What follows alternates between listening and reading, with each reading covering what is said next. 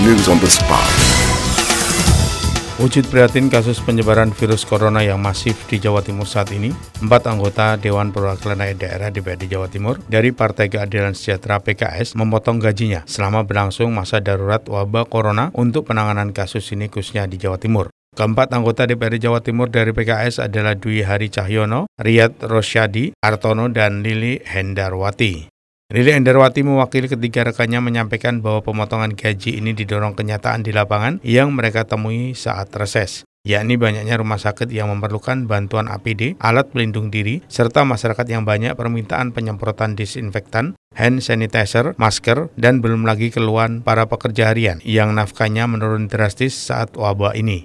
Lili menambahkan sebelum ini para anggota Dewan dari PKS sebetulnya sudah turun untuk memberikan bantuan, dan ini semacam komitmen tambahan agar anggota DPRD Jawa Timur dari PKS bisa lebih optimal membantu masyarakat di saat kondisi darurat saat ini. Lili berharap semua pihak bisa bahu-membahu dalam penanganan COVID-19 ini, semuanya tanpa kecuali.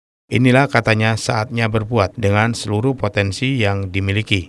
Selama ini lanjut Sekretaris DPW PKS Jawa Timur, pihaknya juga terus memantau pemerintah Provinsi Jawa Timur dalam penanganan COVID-19 ini. News on the spot.